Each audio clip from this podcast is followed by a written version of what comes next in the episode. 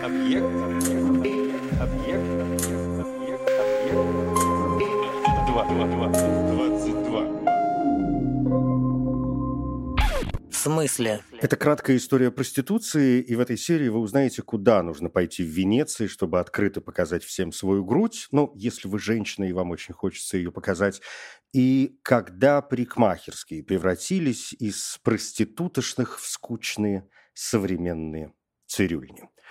Эта серия будет э, весьма короткой, немножко побарахтаемся в средневековье, оставив э, остальное уже на финал.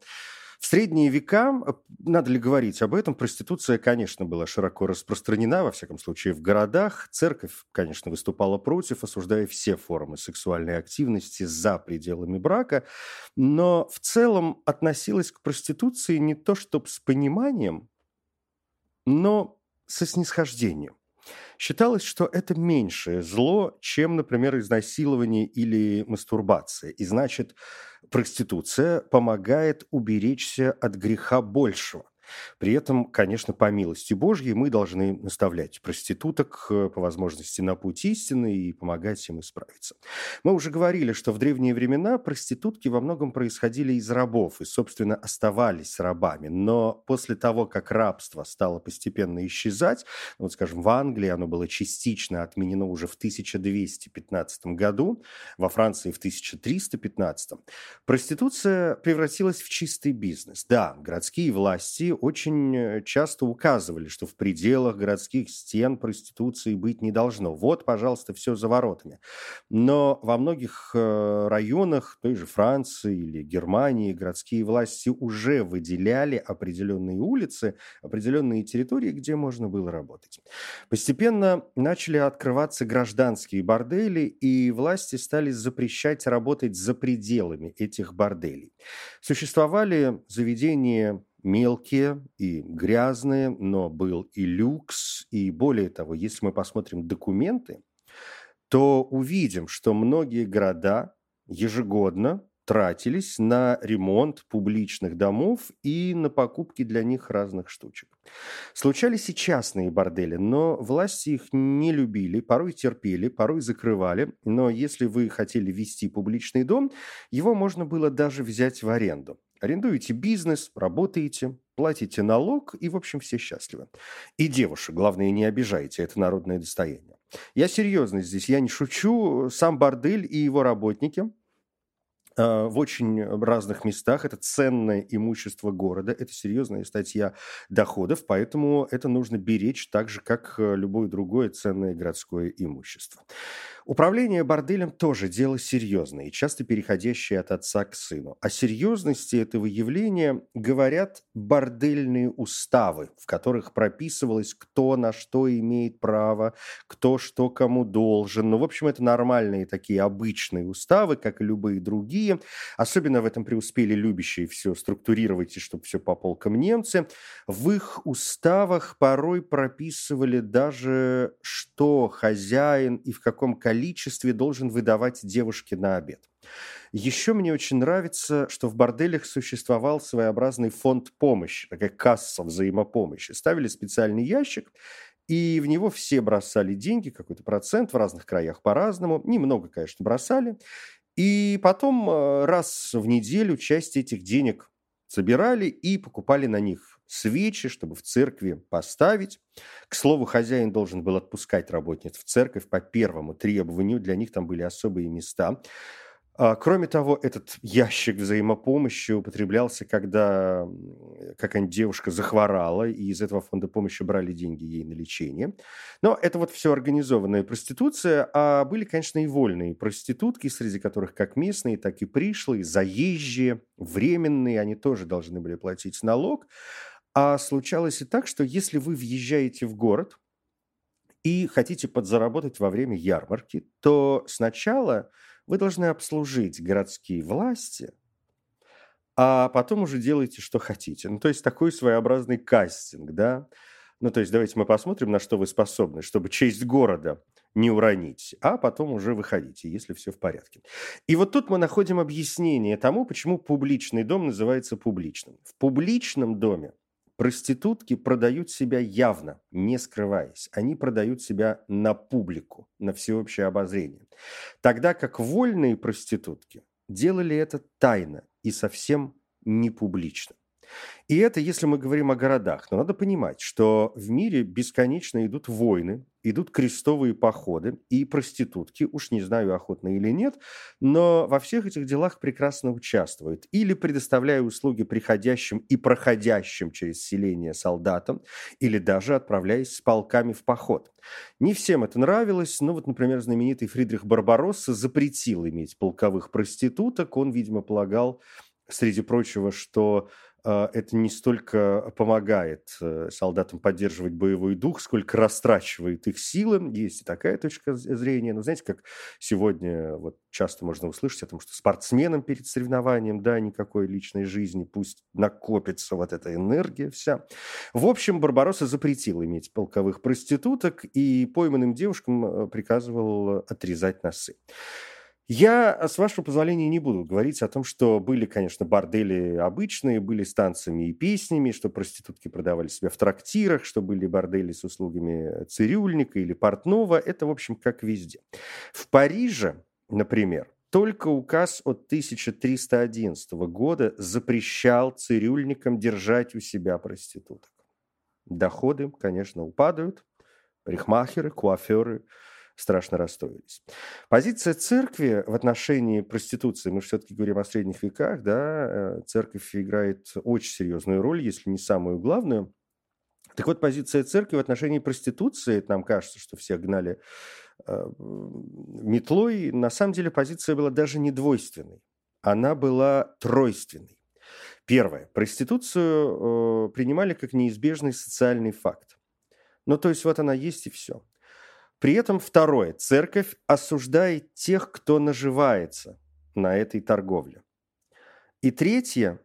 Церковь все же призывает проституток к покаянию и поощряет э, и прощает в случае раскаяния. При том, что я уже сказал, что это воспринималось как меньшее зло по сравнению, например, с другими сексуальными делами, там той же, в общем, обычной сегодня совершенно мастурбации, на которую никто не обращает внимания.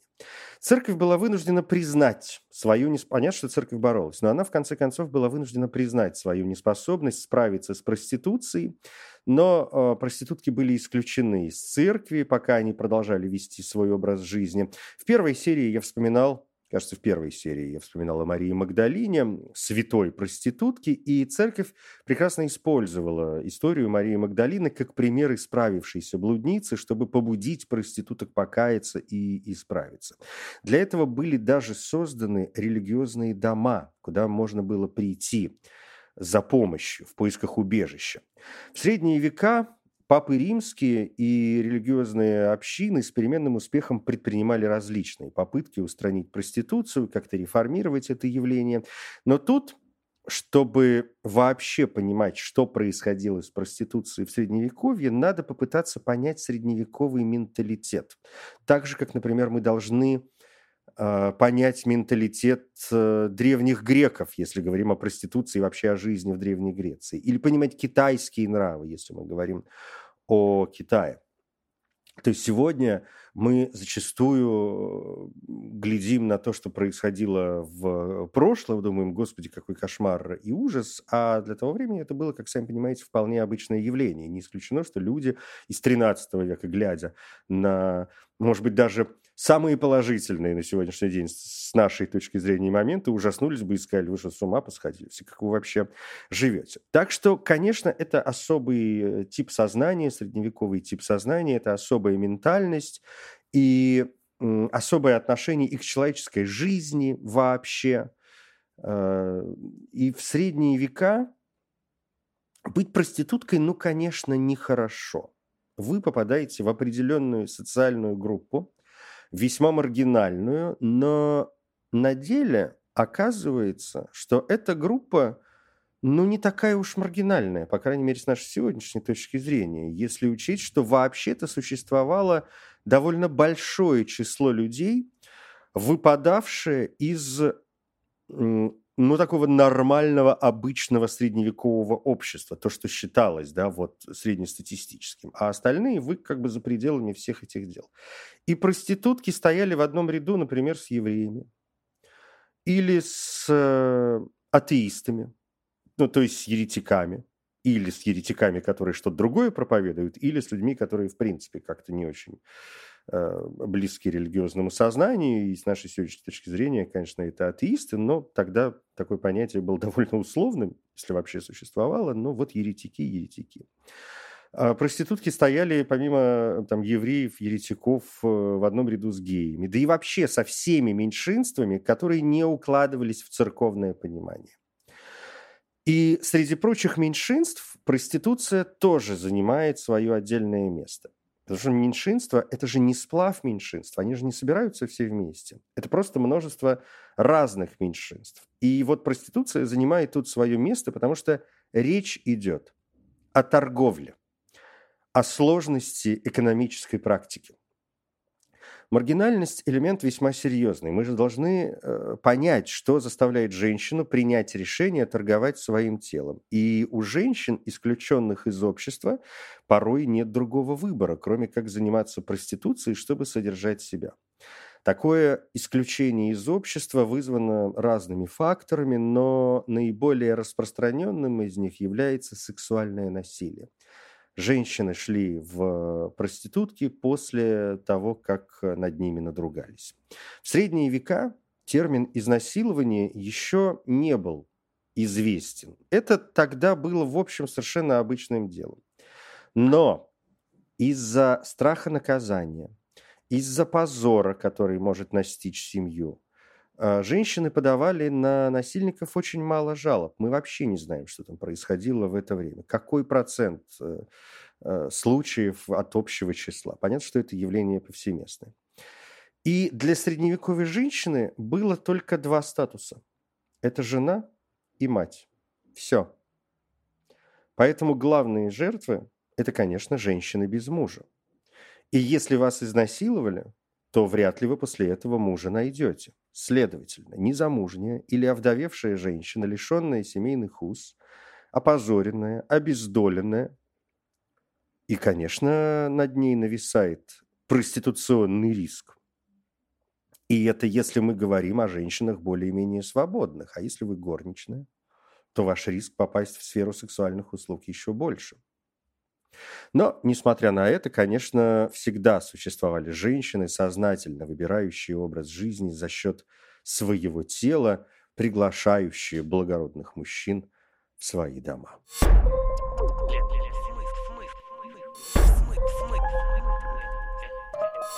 В смысле?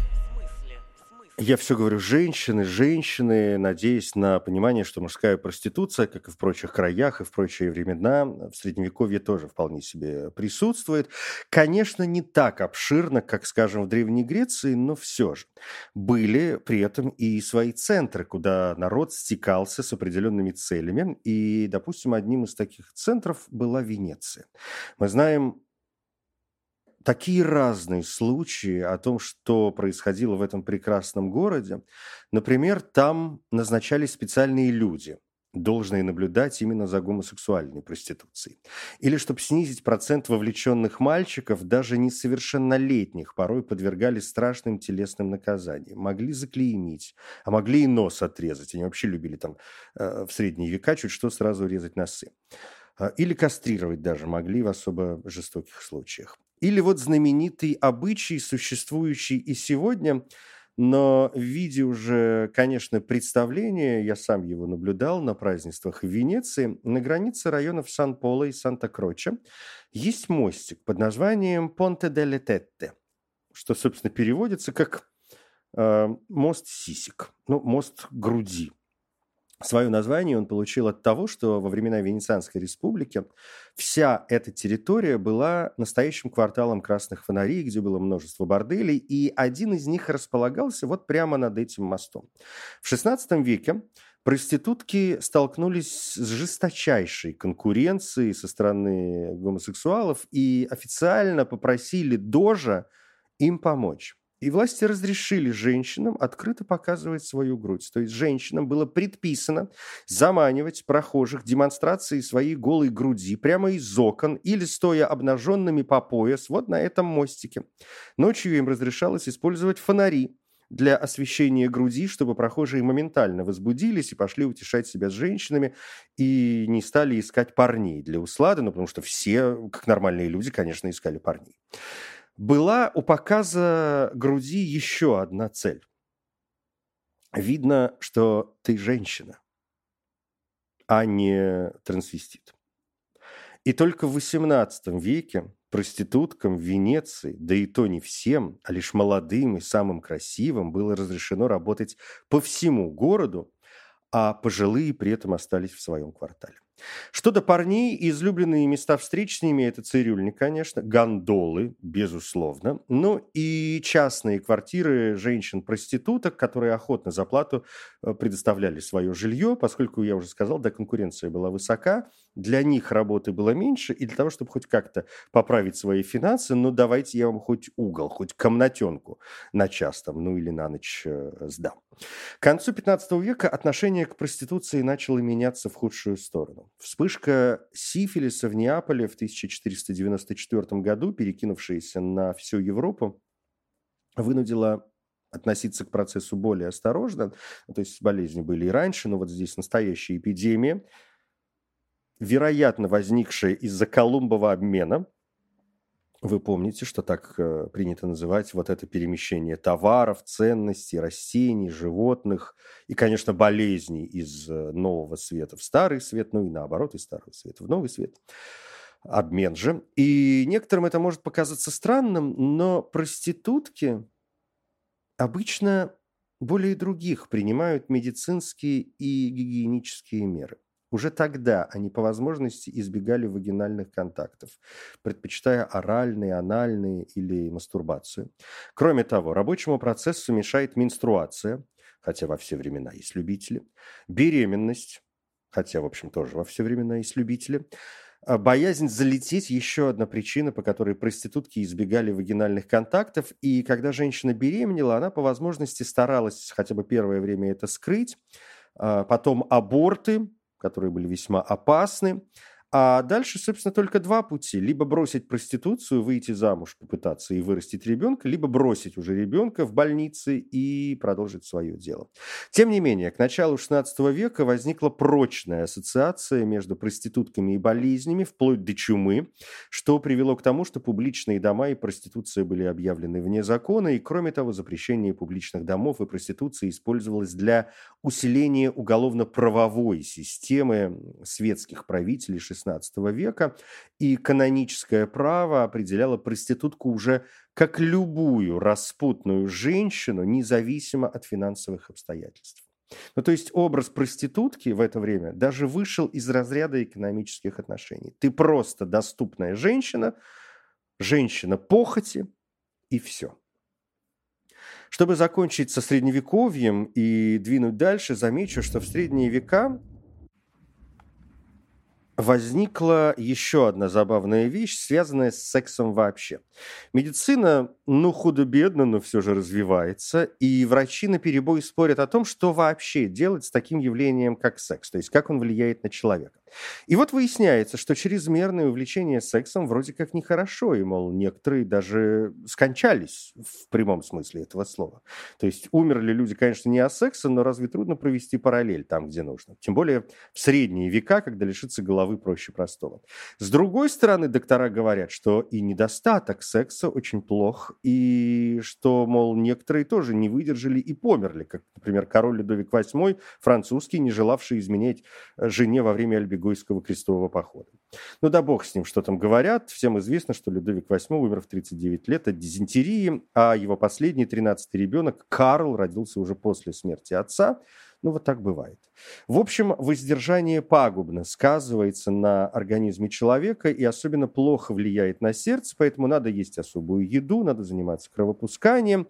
Если вы Э, например, монах, а переизбыток э, секса забирает все силы и высушивает мозг. Так что тоже там, как давайте без спецэффектов, Как разорваться между этими двумя позициями, непонятно. Но вот сейчас на дворе 21 век, а мы все разрываемся с дуру. В следующей серии «Просвещение», «Россия», как Петр Первый э, чуть э, не женился на одной забавной женщине. Ну, в общем, финал краткой истории проституции. Евгений Стаховский, спасибо.